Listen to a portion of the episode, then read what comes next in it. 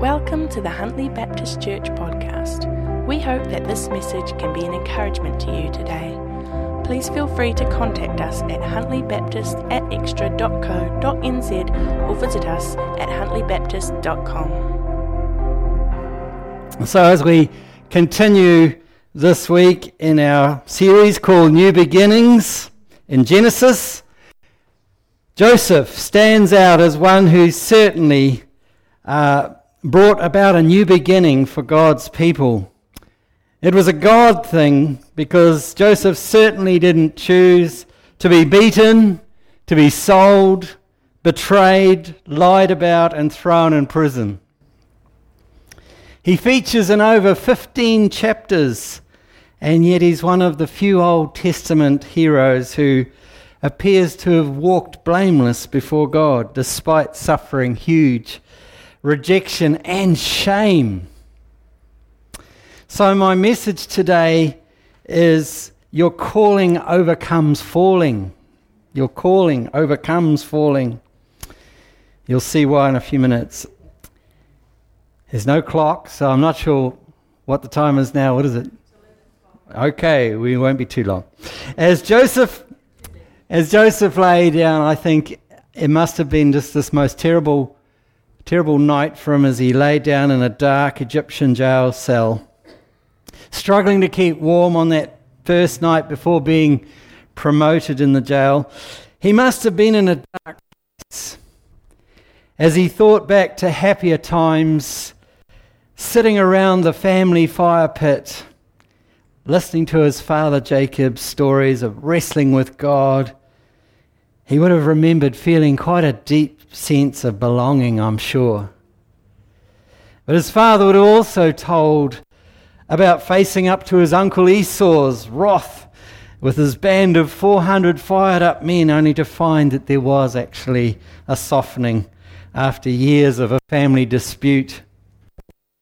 And then I think possibly a wave of homesickness could perhaps have just overwhelmed Joseph as he thought about those early morning share times when dreams were explained and analyzed in detail by the whole family as a way of discerning the Lord's will for their lives.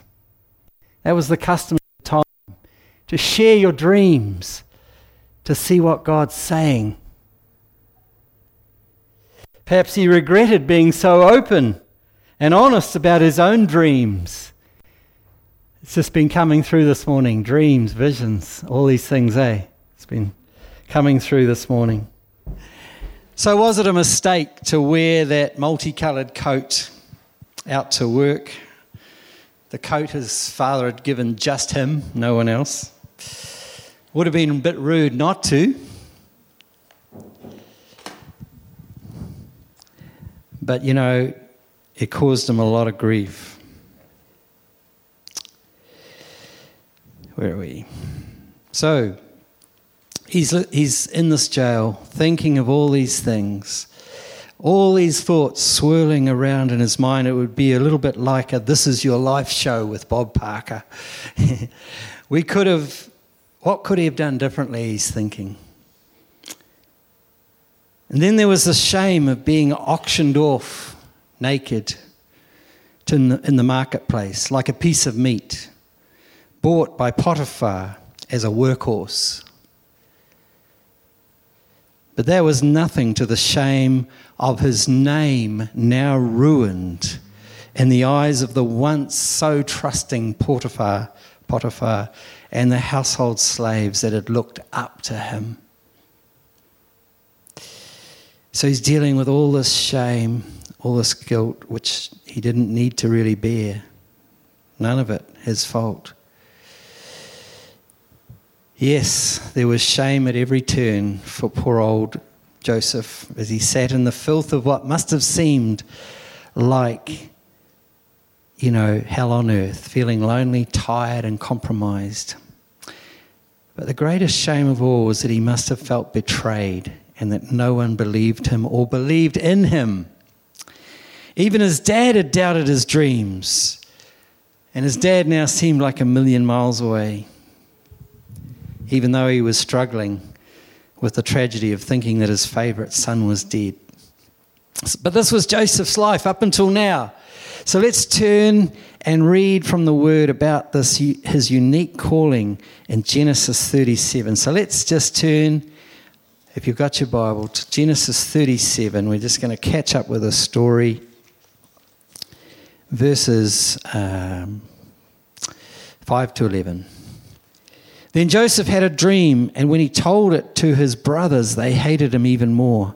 And he said to them, Please listen to this dream which I have had. For behold, we were binding sheaves in the field, and lo, my sheaf rose up and also stood erect.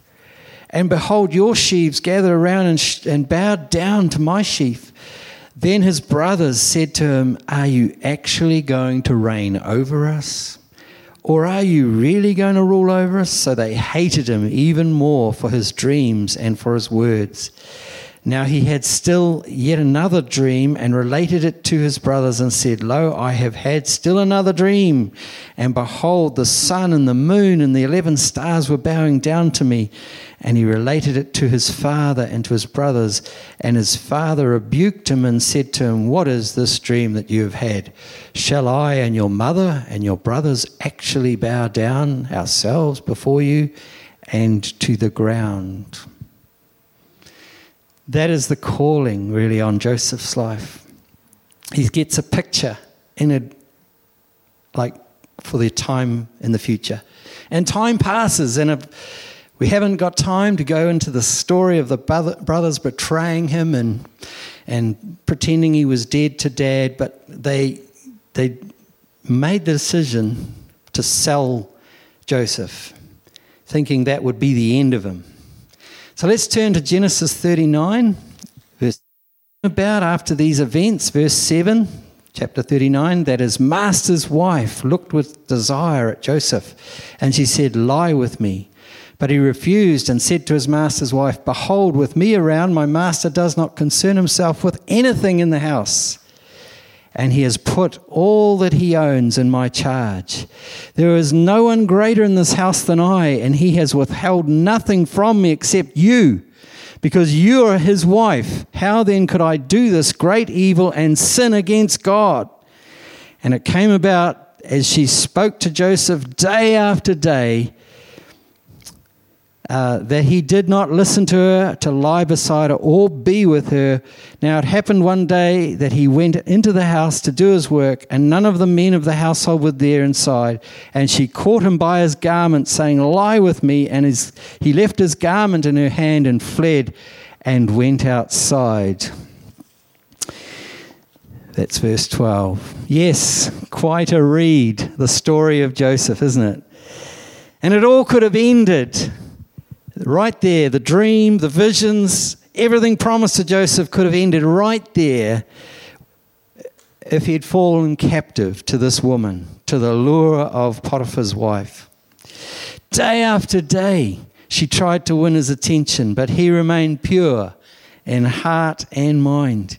He knew he had Potiphar's trust only because the Lord was blessing him. And to take the only thing that Potiphar had withheld from him would be sinning against the Lord. Such faith, eh? Verse 9. Falling into temptation could have ended this man's story right there. And, um, and it didn't. Because God's plan was that he would save the Hebrew people. He's alone in a foreign country, but his faith and calling overcame the strongest of temptations. Does this resonate with you and with me today, what we may face day by day? Does this resonate? This calling versus falling, calling versus falling to whatever's in front of us, what the immediate thing offers versus the calling on our life. What are some of the dreams you've held in your heart? Do God's promises keep you strong? Do they keep you alert and ready to flee from evil at any moment? Have you had a vision of what you are to be doing? Our greatest dream killers, though, can actually be the members of our own family. And yet, a God given dream is incredibly powerful. Amen? And in Joseph's case, more powerful than the shame that could have taken him out, sitting in that jail cell. So, dreams are powerful. So, so powerful. Some years back, two sisters walked into our church and they said, Our sister, will call her Sarah. Our sister Sarah would be so proud that, we'll, that we're here today because she's been praying for us. And I said, Great. And she said, You know her. She went to your youth group many years ago. And oh, I just so, so remembered her. And so, anyway, time went on, and at one occasion, um, they insisted I rang Sarah, not her real name, and I said, "Hey, we've looks like we've both been praying for these sisters of yours, and just caught up with what she was doing." And um, I said, "So, what do you do?" And she said, "I help run a woman's refuge in Wellington." I said, No way. Do you remember when you were 17 what you said you wanted to do, what your dream was? She said, No. I said, We went around the room and everyone said a little dream they had, something they had on their heart, and you said you wanted to start a woman's home for beaten women. I said, Isn't that awesome? And she was encouraged. I was encouraged. We were so excited. I said, God never forgets our dreams. Amen.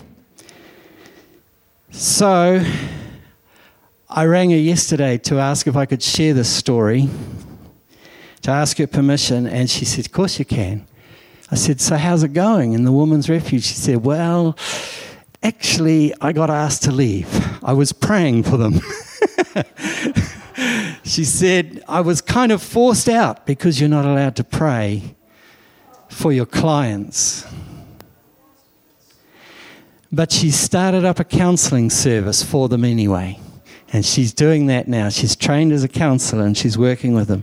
She loves the Lord, married a Christian, or no, they became Christians again, kind of recommitted re, re, committed their hearts to the Lord after they were married. So it was so encouraging.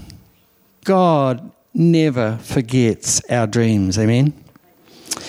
Another name for a God given dream is actually a calling. If it's a God given dream, a true dream from God, it's a calling. Joseph's calling kept him from falling. We used to tell our boys going off to college, Huntly College, yes. If you don't stand for anything, you'll fall for anything. If you don't stand for something, rather, you'll fall for anything. You've got to stand up for Jesus or you'll fall for anything. Is your calling keeping you from falling? You know, we could leave the message there with that challenge regarding your calling and my calling and encourage you not to lose sight of the calling. Because we know now for we know now that for Joseph things got a whole lot better after this. Because his calling overcame the temptation to fall and because he never forgot those God-given dreams he saw break through.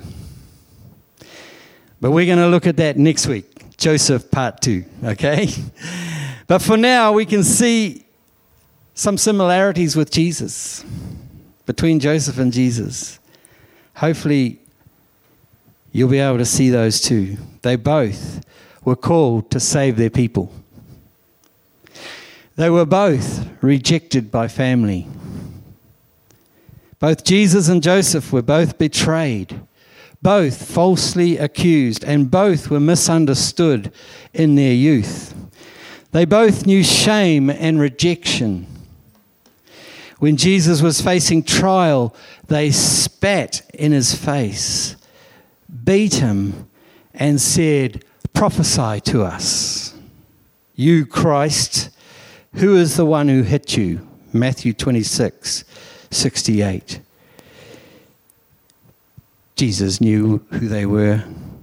He knew full well each one by name, could have easily prophesied their names and spoken up, and even called on angels, legions of angels, to come and destroy them. But he chose to appear like a false prophet for us. You see, if you couldn't prophesy in the Jewish culture, or if you prophesied falsely, the punishment under the law was actually death. And here's where the similarity ends. Joseph went on to prophesy correctly the future for Egypt and was exalted in the natural and became a leader to save people. Where Jesus chose the shame of being falsely accused, said nothing in the face of mockers, and was hung naked on a cross reserved for sinners, despite having never sinned once. So, as a result, he is to be forever exalted in all of the heavens and the earth. His victory saved his people for all eternity. Is anyone excited?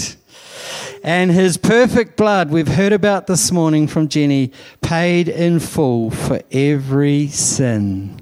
Wow. What a savior. I love to bring it all back to Jesus. How should we respond? We respond this morning by giving our whole heart of surrender afresh to this man, Jesus. We respond by denouncing all other gods with a little g and all forms of addiction to lesser things. And we get back to the calling on our life that saves us from falling away into mediocrity, falling into old habits, falling into a life with no purpose. Let's lean on the one who is the rock at all times and in times like this. Amen. I know what it is like to be falsely accused. Let's lean into Jesus when stuff goes down. When you feel like giving up, or when you lose sight of the vision. If you don't know Him as Savior, get to know Him today. He took our shame. Shame is kind of like our little secondary theme running through this message. There's our calling, there's our falling, but he took our shame, any shame you're feeling today. He took it upon himself and he became the curse for us by hanging on a tree. And the Bible says, whoever hangs on a tree is cursed. If you're already saved, then let's celebrate Christ in us and let's together share our dreams, our hopes, and our calling our, our calling overcomes the temptation. Our calling overcomes falling. Amen. Just going to pray, and the guys are just going to get a tune ready to play. Father, I thank you, thank you, thank you for Jesus. Lord, who alone was worthy to take all that sin and grief and shame. So, Lord, I just thank you. You gave dreams to Joseph, and uh, it's like a forerunner, foretaste of what you were going to do on the cross to save your people. And Lord, let's not ever, ever lose sight or lose track of the dream, the calling on our life. In Jesus' name, amen. Thanks for listening to the Huntly Baptist Church podcast. It has been an encouragement to you. Please feel free to contact us at huntlybaptist at xtra.co.nz or visit us at huntlybaptist.com.